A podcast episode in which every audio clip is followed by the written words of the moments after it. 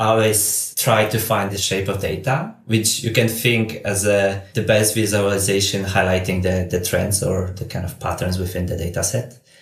And now when you work with generative algorithms, you feed data, but then you kind of has almost a slider how much that impacts the final look versus how much you let the algorithm go on by itself.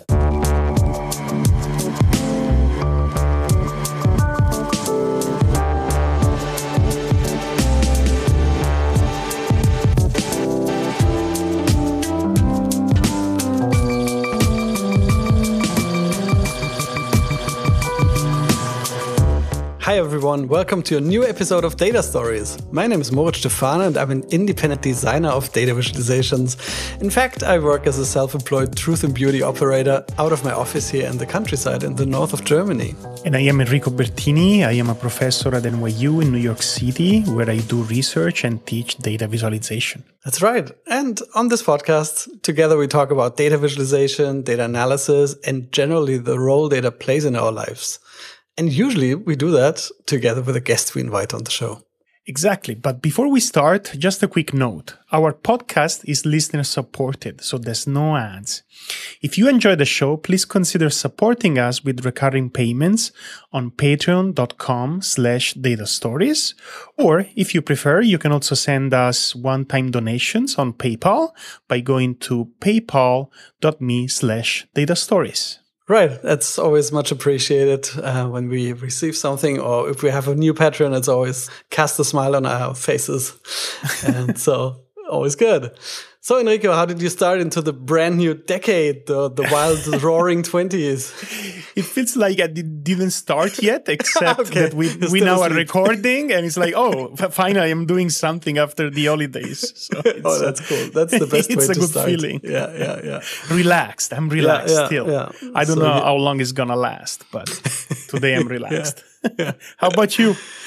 Pretty good as well. Pretty smooth transition, and yeah, last year started uh, ended really well. Uh, we won a prize, so oh. together oh. with Lina Klaus and Sky Moret, uh, two friends oh, and colleagues I've been working with. Yeah, and we took part in the Ocean Plastic Challenge from National Geographic and uh, conceptualized a data sculpture in Bali made from trash on the beach, like 1000s uh -huh. of pieces. Yeah, and they assembled this huge Sankey diagram. I could imagine it's the largest Sankey diagram in the world. so it has like 14 meters diameter. So let me know if you have ever made a bigger one. And anyways, we won this prize. So that, that was a nice, nice way to end the last year. Did you get to go to Bali? I could have gone, but it didn't quite fit. But Sky and Lina, uh, Lina lives there anyways, and Sky went there, and together uh, they, they ah. built this thing, and I was very envious. Yes. Yeah. Next time, that would have been even better. yeah, yeah enough about ourselves. Um, yeah. of course, we have a we have a guest today on of the course. show. Uh, yeah, and uh, our guest today is Marcin Ignac from Variable from London. Hi, Marcin. Hi, Marcin. Hi, glad to be here. Great to have you on. It's uh, you've been on our list for a long time. I know you for a very long time. We've been like following our work for for many many years now. I'm super happy to have you on. I don't know if you know Marcin's work, but uh, he and his small studio in London, they create really stunning work at sort of at the borderline between data visualization and generative design and data art and, you know, experimental graphics and high end 3D stuff. And it's really, really interesting and cool, cool work over all the years. So, um, yeah, Marcin, can you introduce yourself a bit? Tell us a bit about some of your, like, maybe most characteristic projects so people get an impression of, of what you do? Uh, sure. So yeah, as you said, uh, I'm Marcin Ignac and I always call myself a data artist and a computational designer. Um, since 2012, I live in London where I started my own studio. And nowadays we are 3 mm-hmm. And yeah, like the projects we are doing are, as you said, there's usually a data component involved, but we kind of try to go beyond the usual type of chart you might, you might see in a data visualization. So, for example, we, this year, one of our best projects was for IBM, where they provide all the IT infrastructure for Wimbledon championships mm-hmm. in tennis. And we took the data about player stats or match statistics and cybersecurity events and weather patterns and so on, and represented them both as generative flowers as a large scale screen installation, but also provided interface to navigate the data sets and kind of explain you the data behind it at the same time. Uh, sometimes we work with researchers. So we have that opportunity to work with Julie Freeman on visualizing rat mole rat colony, which is it was uh, again mashup between tracking uh, well animals in that case and data visualization, a bit of storytelling, and a data art piece uh, connected to that. And then quite a quite a few of our projects are beyond the screen, sometimes related to print, sometimes uh, um, more embedded in the space. And one of my favorite projects uh, is a project we did for Nike about visual- visualizing personal health data or kind of sport metrics, you can say, called Fibers, where we kind of look at your training throughout the week and we create like a 3D sculpture based on that data set. Yeah, and, and you should check out the website variable.io. There's many, many amazing projects from yeah these uh, eight, nine years now of, of studio activity. So really great output uh, so far, especially given that you're such a small team. Um, so we heard about like generative design, data art, data visualization, uh, using these terms. So in your mind, like what, what are the differences there? What are the commonalities? Uh, is data art maybe as some people might think it's just taking really good looking data viz but having no legend or like leaving out the labels or is there like more to it uh, like how does it work and, and what are the differences i think on the most basic level the the difference is that data visualization is concerned about explaining the underlying data and helping you to understand the concepts or the, the subject matter. Mm-hmm. And data art is coming with a similar goal, but is trying to communicate this, those concepts through emotions or more like your subconscious mm-hmm. response instead of a set of numbers or, or shapes. So if you come to differences, I would say like both data visualization and generative design are kinds of parametric systems and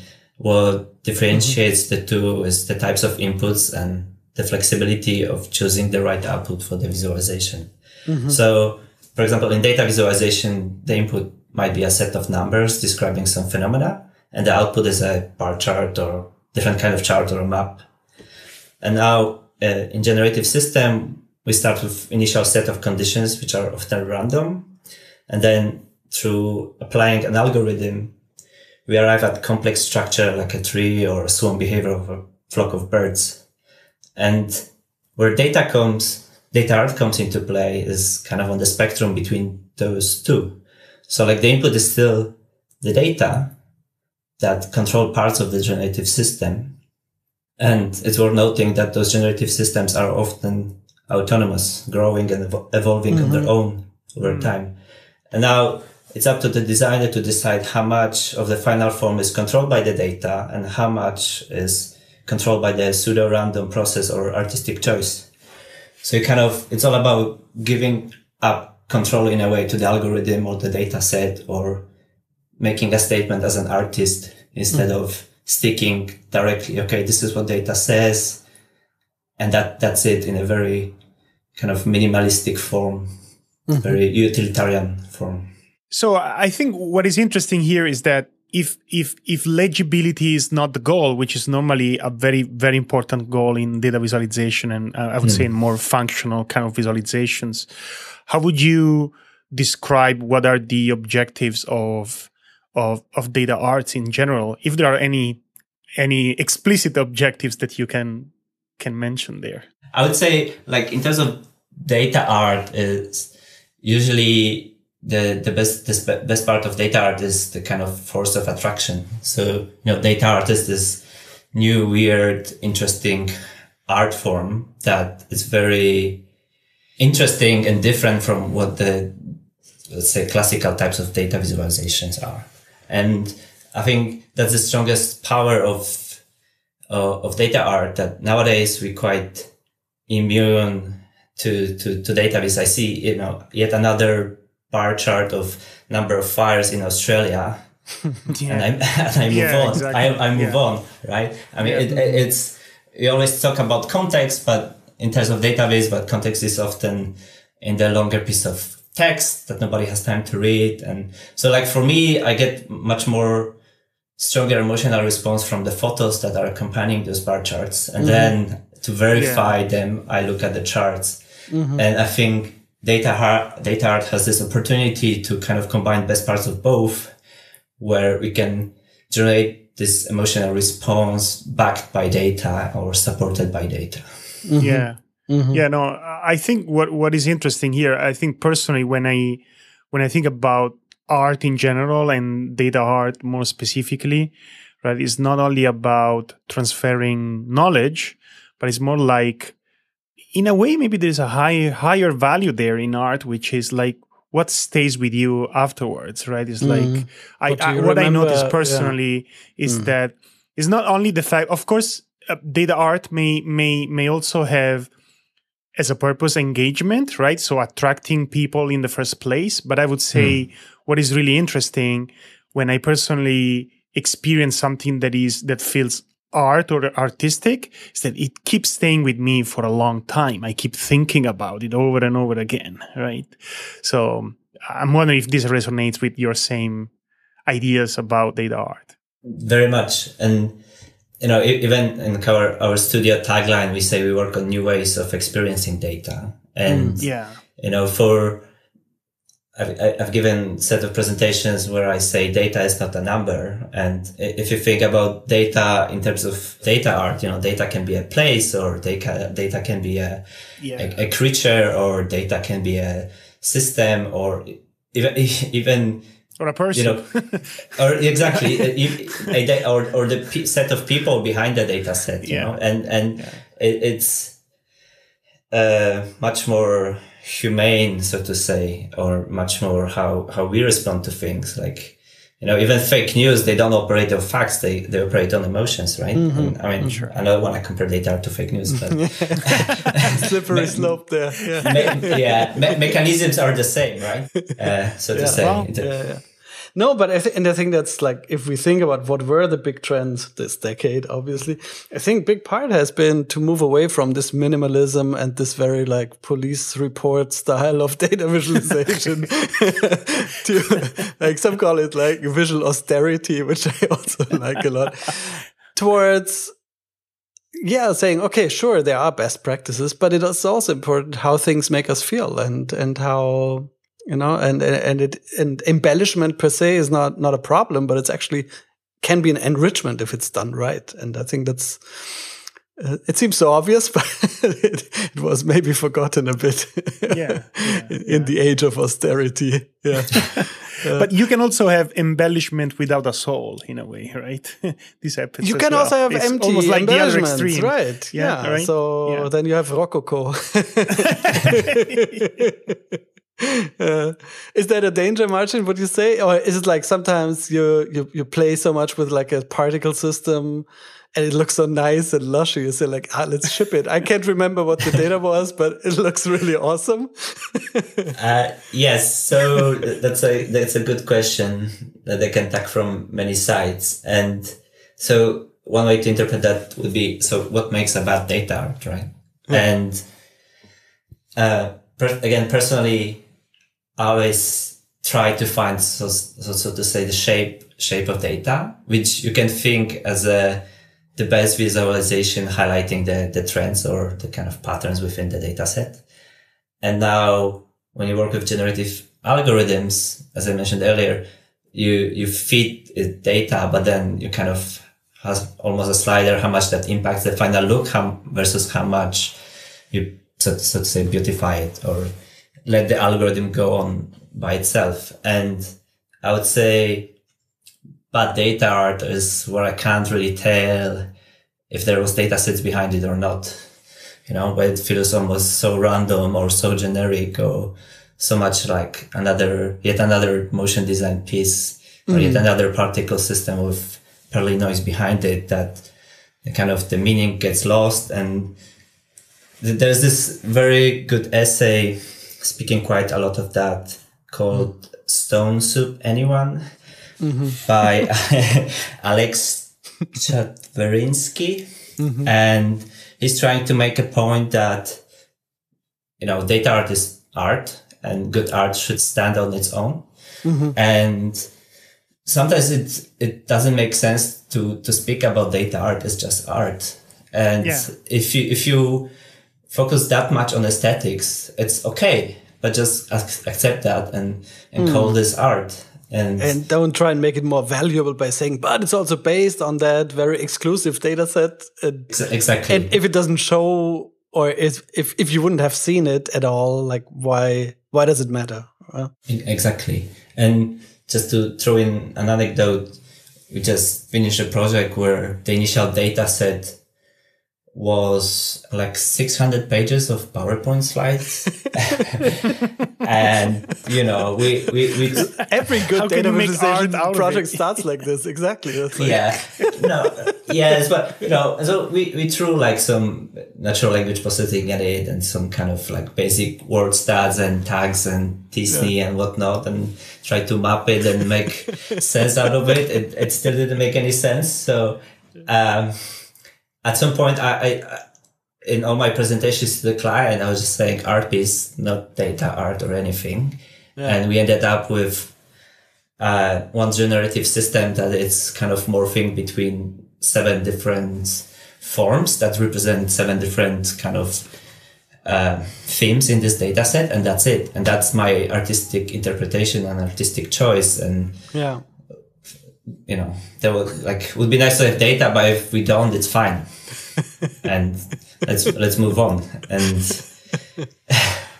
yeah, but but but then again, on the other side is sometimes the data is interesting, and you almost want to share it with the visitor or um, user or depending mm-hmm. where, where the thing lives. And that's what we did with IBM project, where we have this generative piece that actually starts with a particle system that's not data driven at all. That is an attractor that brings you to the, to the space and then it transforms into those data driven pieces. But then eh, on top of that, we have a data visualization on a tablet where you can switch between data sets, browse historical data, and also mm-hmm. see the values of those numbers that drive the visualization. So you get both, you get the experience and you get the knowledge in one, one place. Yeah, yeah. Yeah, and again, because you sit between these fields, like more the motion design and the generative design and the branding and the data visualization, basically your project could start from both ends, right? So you could start with a formal inspiration or a communication purpose and then okay, can we find data that supports that somehow, or they that we can work into that? Or you could start with the data set and say like, okay, how can we make this an interesting experience that that also helps with the the communication part, right? Uh, yes, so that's exactly how people approach us. Like mm. some of them come with you know data set, and usually the follow up questions can we beautify it? Wow us. Yeah wow us. Wow us. And and the other the other set of kind of briefs or projects we get is uh, okay we like what we do. We have this event or this uh, space or this you know project that requires some visuals. And then here's what we think we have as a company. And can you help us figure out if that's of any use or can is there anything interesting in this data or can we find better data sets to support our story? Uh, and and both projects are interesting you know both both yeah require different approaches. And one starts with uh, more kind of visual research and branding and generative systems that you hope you will have some data to plug into it later or not but then as I just call it art. And another one is when you actually start with data set. And in that case, the process is very similar to, to what classical data viz uh, process mm. would be. You know, you acquire, uh, parse, filter, and, and so on, right? The data kind of to the data science part at the beginning. That only then lets you see what kind of data set you're dealing with and what would be the visual system that would support it best or communicate it best. Yeah, and uh, that's very interesting. I suspect that you you you probably spend some time with your clients figuring out what the yeah what the main concept is is gonna be, right? Hmm. And um, I don't know. I, have a little personal anecdote. I don't know if it's if it's relevant here, but I, I have a really good friend here in New York who is a photographer, and and working with him, I realized photography is not at all about taking the picture, right? That, that's that's nothing, right? And when you talk with him, it's more like he walks me through what the concept could be, right? We, we've done a couple of things together and this mm. is where his strength is. It's like, wow, he, he's coming up with all these ideas and a concept. He, he can envision it, right? So I'm, I'm, I'm, I'm now wondering if what you're saying is, if it's somewhat similar for you, I, I guess. Of course, of course, in order to create these these these stunning visuals, you need a lot of technical skills, but the the real value seems to me to be coming up with a really strong concept. Am I am I off? no, not at all. Um, so I think you know if you have if you have a strong concept, that definitely makes the the work better. And if, if you start with, with strong concept, the the fight is then to kind of keep it pure, so to say, and not keep adding mm-hmm. more and more and more stuff where the core idea gets lost and kind mm. of dilutes itself. Um, but then, does it help if you have like a metaphor that you can name or where you can say, ah, this yeah. is the flower, it's the crystal. yeah, it's exactly. You know, right? or because that's what they is see it, in, in, Is it yeah, harder to sell like work, something yeah. super abstract and, and yes, wild? yeah, we, we, we, we do draw lots of inspiration from nature, nature. and biology, obviously, and, uh, kind of uh, classical works of Ernst Haeckel and yeah, th- yeah. those kind of things. Uh, the the danger of the area we live in is that you know kind of the data is very heavy on the visual side, right? Especially digital data art, mm. and the kind of not too far away fields are like motion design and uh, 3D graphics and 3D rendering and mm. so on. So that comes with a big baggage of expectations in terms of quality of those visuals and the yeah. speed at which you can produce such high quality results. And then what happens that like, okay, we get data set and we do, you know, our bar charts in D3 and some scatter plot in, in Tableau or something. Yeah. And, and, and people like, yeah, where's the depth of field transparency? and, and why does it move? And I'm like, and then and then the next thing is 3D cubes in WebGL, right? And, yeah, and the clients get nervous and the the the, the the producer started scratching his or her head and we have to explain ourselves a lot yeah. and that's also so yeah so there's a lot of talking and explaining and kind of process charts and where are we on our journey mm. and you know when you when you work with 3d artists or, or, or motion designers they can they can produce high quality content quite quickly and then the kind of length in time of the piece dictates how much more work is left yeah. to do. Yeah, and that's the thing. If you do something purely visual, you would do a mock-up really quick and, and like a concept art thing really quick, yeah. so you can demonstrate the visual style. Mm. But for us, it's we can only do that towards the end when we have a good grasp on on the shape of the data, as you say, right? And so, how how how do you bridge that that gap? Because that's something like in in the, like the ad agency branding world, I found that always difficult to um, to be successful without a really early mock-up of a really polished end result. yes. Yeah. Yeah, exactly. Yeah, that's the thing. Like if I if I'm able to produce such a piece and it's you know generative data driven yeah. software, I can produce thousands of them. Then it's finished one, already. Right? Yeah, one yeah. hour long each. You know, yeah. and um, so, so yeah, it, it is a challenge. And what you end up doing is providing references. And now which again you have to be careful because they can be misleading uh, in terms of visual quality. So I, I much more prefer. So okay, so let, let's going back to the the IBM project. Like the agency sends us send send us have sent us bunch of like particle system 3D visualization type of things.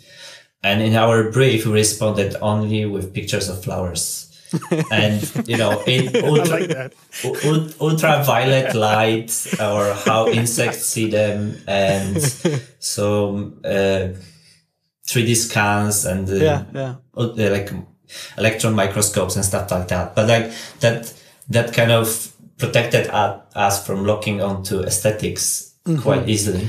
So you gave a hint of what the end result will be on a, but you didn't give it directly, but more on another like level. You took one extra corner to make sure you still have some some leeway in in how you get to that aesthetic vision in general. Yes, it was more to the communicate, communicate the concepts like this ul- uh, ultraviolet light or morphogenesis instead of it's gonna look like that. Because Right. then what happens is, for example, in case of IBM, uh, this show this piece was shown outdoors during the tennis tournament, and we started with black background and very high tech Tron look. They didn't work at all because of the reflections. So we changed the whole color scheme to bright colors and Oh wow, yeah, and and you know two weeks not okay three weeks before deadline that usually wouldn't not be accepted. And and we like we had good enough client that understood it and kind of went on with us on a journey to kind of trust us and and it was ended up much better piece while on another project which was data driven but a bit more on the generative side um, basically what happened is that we came up with a better way to visualize data that drifted away from the original brief. And it was rejected because that kind of visual style was sold to client already to the client already. And there was no flexibility there. And especially with 3d graphics you end up with this uncanny valley that something looks realistic but a bit off because mm-hmm. of you know it's interactive WebGL we don't have enough resources or has to work on mobile. And and it in my opinion it ended up being a worse project because we didn't follow where it took us and we just stuck to this yeah. first reference right? Mm-hmm. That, that triggered that yeah That's a whole art of itself is when to present what in which form. and it's hard, hard to explain, but it it can change a whole project for sure. Yeah. Yeah, it, it must be terrible when when you go to a client and and and the person says, "Oh, can you just create this for me?" yes yeah i mean i, I think mean, I'm speaking from the luxury of not having this problem, so I I kind of like feel feel the pain. you know, yeah, you, you do see references of other people, you know, unlabeled and our own projects in pitches or briefs to ourselves. And yeah, you always have mixed feelings. And we have rejected projects in the past that I just wanted to copy something, uh, or recreate it. And yeah, you just have to be honest with them and just speak up your mind, I guess. Yeah. But for that, you need a bit of standing and, and other alternatives, of course. and so that takes a while to, to develop that, that standing, obviously. Yeah. Yeah, Yeah, yeah. yeah. Um, coming back to your process and also this, I, I like this idea of like thinking on your feet all the time and like being able to, to change the background in a project like two weeks before deadline or three weeks. I think that only works if you have really solid grasp on your own like tooling and, and your own like development processes. And I think that's also unique about your work is like how, how tight you integrate the design and the code and, and how, how it's the same thing basically, probably. And uh, I also know you, you work a lot on your own tools. So you had this PEX framework for many years now, Yes. and you have a new visual programming environment, which is Also, insane. yes.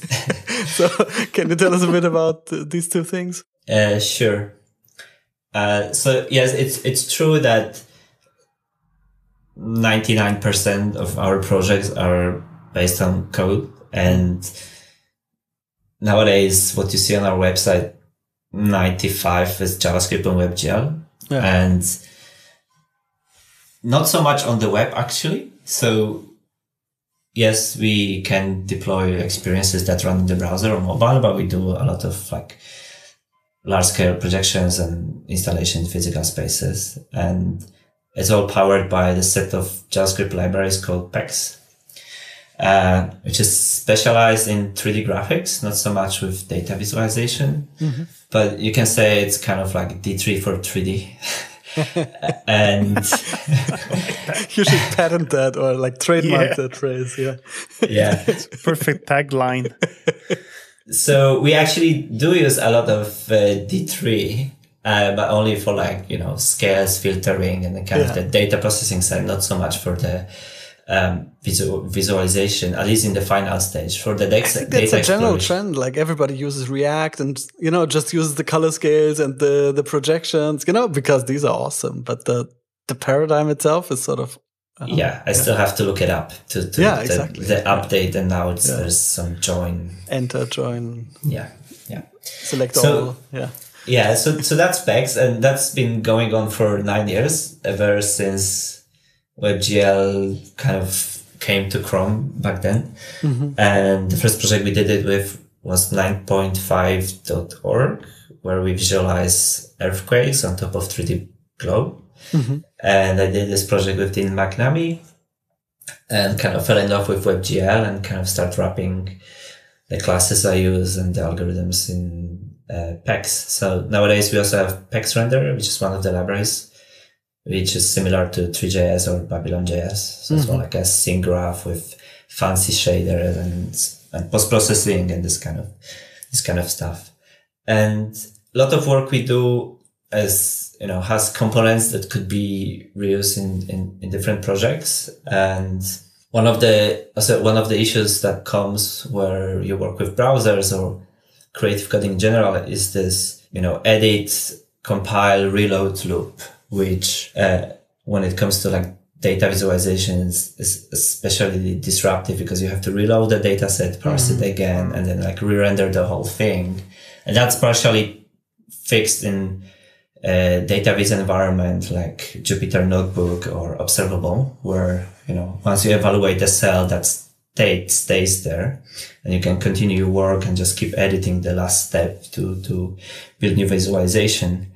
And in 3D graphics, the type of environments that give you similar capabilities, um, I usually build around node-based systems or visual programming tools like VVVV or Cables.gl or Houdini or uh, Pure Data and so on.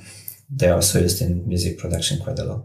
So two years ago, we started working on our own tool called Nodes. Back then it was called PEX Nodes, now just Nodes, nodes.io. And basically, Nodes as a visual programming environment focusing on database and 3D graphics, but that's just because we use it this way, but actually it's quite flexible. It's a code editor. You can do anything hmm. with it. It's powered by NPM. So I can use D3. I can use Three.js. I can use machine learning libraries. There's t-SNE and what, whatever you find on NPM, basically. And the beauty of it is that it's actually more a code editor than visual programming tool. So you still write a lot of code and you can write five lines of code per, per this code module or 500 or 5000 if you want it. And that's kind of what differentiates it from other visual programming tools, which are primarily focusing on the connecting boxes with, with, with links. hmm And then suddenly you have a lot of boxes and a lot of links, and it becomes Yeah. a big mess. Yeah. You get spaghetti. Yeah. Yes. Uh, and so, how many? Like, what's a healthy like number of nodes in in in your approach? Like, like some of your more complex projects, how many nodes would they have? Like dozens or hundreds or five? well, yeah, like uh, 150. Yeah. Yeah, You, you can do that. Yeah. But, the it's still thing- something you can get on one screen and have an overview and sort of yes. understand where things are. Yeah. Yes, and then uh, so that's the thing because we still use you know Reacts and similar. So we kind of stole a couple of ideas in terms of state management and data flow, the top-down data flow and reactivity from those kind of frameworks. So the number of links that are actually on the screen is not that overwhelming, mm-hmm. and the there's different ways of managing your data flowing through the graph. Yeah. and And the beautiful beautiful thing of like visual programming for data visualization is obviously that you actually use a data visualization, a network graph to code, which is, you know, it's like I think it's such a good like dog fooding exercise also to like actually do something like produce code in a visual paradigm just to understand how we can act in visualization space, right? Normally you just read and consume, but here you construct it, right? I think that's that's super interesting and, and really not exploited enough. True. Like on our website, we call nodes like a canvas for computational thinking. Mm-hmm. And I, at the beginning, I said I, I see myself as a computational designer, which I'll define as a person who solves design problems with computation or code.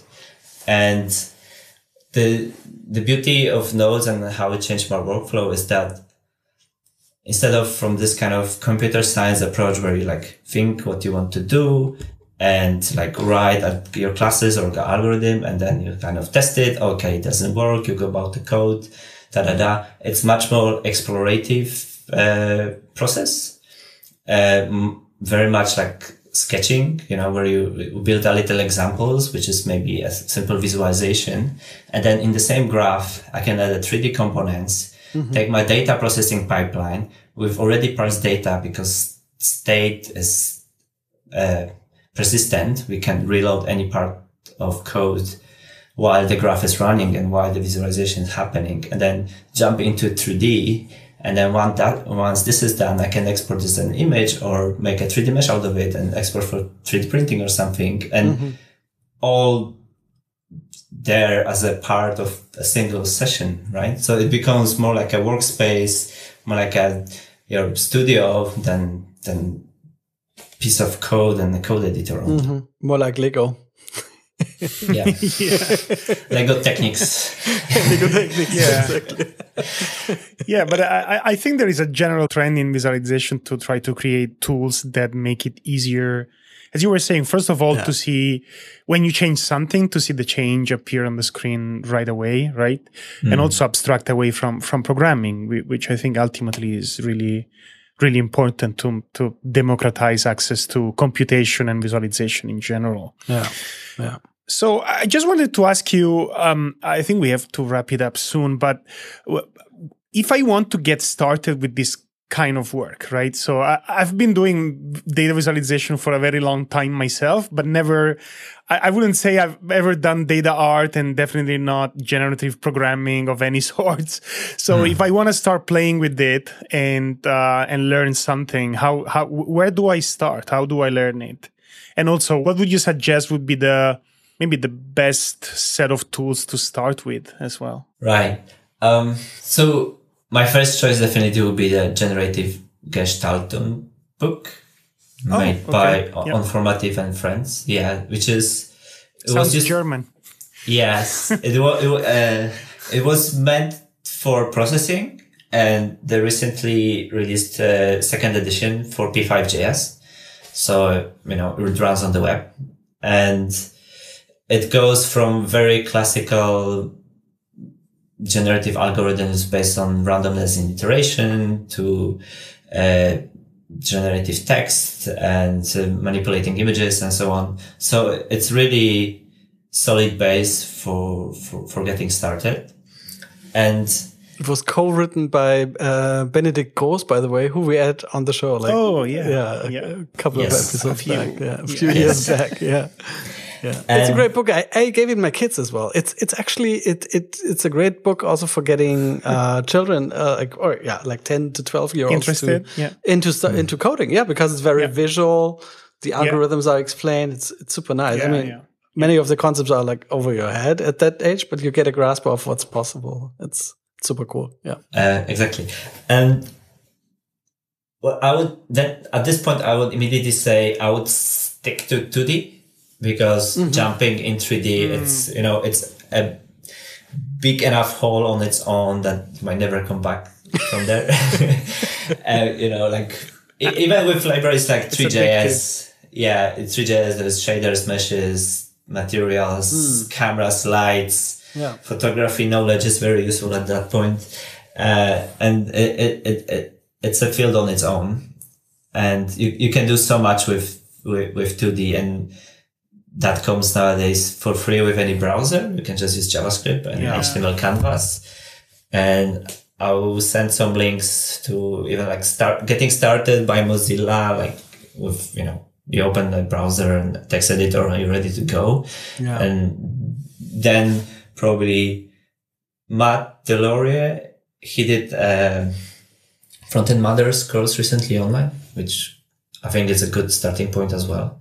Uh, for beginners. And he has GitHub repos also with tools that are like get you started quickly. Uh, yeah. Exactly. And then another classic is Daniel Shiffman, Nature of Code book, which uh, also talks about generative design, but also simulations, agents, and on his YouTube channel, he is doing even some machine learning these days. And the codingtrain.com, I think it's called. it's quite funny one. Funny one. Dan, is quite an original. You'll see if you if you don't know him, check him out for sure. He's he's amazing. Yeah. Uh, and, and I guess in, in parallel, I would look at the history of computer art because that one is older than many might think, you know, like 50, 60 years old and more. Mm-hmm. And it, it was simple. It was procedural. It was, it is about ideas uh, uh, and process and kind of algorithmic thinking and rule based systems. And that very well works with data visualization because we can uh, plug in some of the parameters into data set and you get instant data art with not much struggle with, with WebGL and shaders and so on. Yeah. and, and people like Matt or Inconvergent, they're going quite far with just those basic tool and just having creative ideas and uh, iterating on the system or the systems they design and uh, getting unexpected results out of it.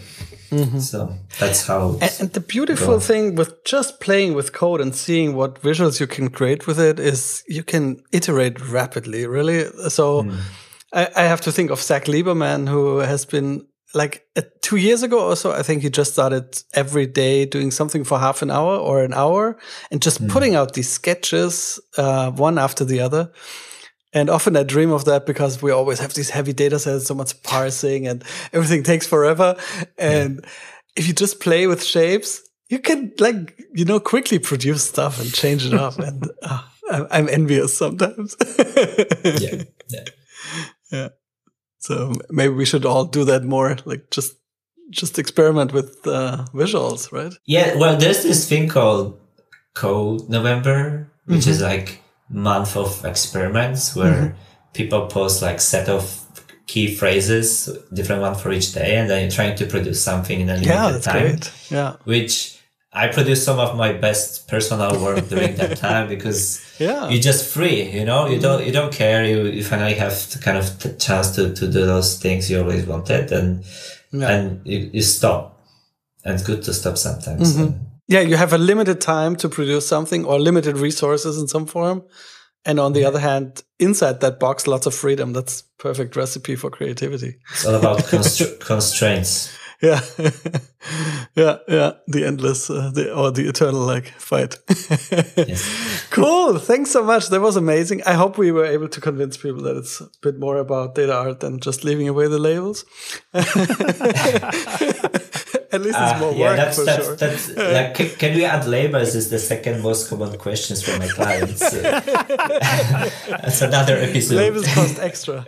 yes, another episode. Very good. Wonderful. Yeah. And uh, as I said, check out uh, Marcin's work and the studio's work at variable.io. And really looking forward to see um, what you'll you'll be able to come up with in the future. Thank you. Thanks so much. Thank you. It's great to be here. Bye bye. Bye bye. Bye. Hey folks, thanks for listening to Data Stories again. Before you leave, a few last notes. This show is crowdfunded, and you can support us on Patreon at patreon.com slash data stories, where we publish monthly previews of upcoming episodes for our supporters. Or you can also send us a one-time donation via PayPal at paypal.me slash data stories. Or as a free way to support the show, if you can spend a couple of minutes rating us on iTunes, that would be very helpful as well. And here's some information on the many ways you can get news directly from us. We are on Twitter, Facebook, and Instagram, so follow us there for the latest updates. We have also a Slack channel where you can chat with us directly. And to sign up, go to our own page at datastory.es, and there you'll find a button at the bottom of the page. And there you can also subscribe to our email newsletter if you want to get news directly into your inbox and be notified whenever we publish a new episode. That's right. And we love to get in touch with our listeners. So let us know if you want to suggest a way to improve the show or know any amazing people you want us to invite or even have any project you want us to talk about. Yeah, absolutely. Don't hesitate to get in touch. Just send us an email at mail at datastory.es. That's all for now. See you next time, and thanks for listening to Data Stories.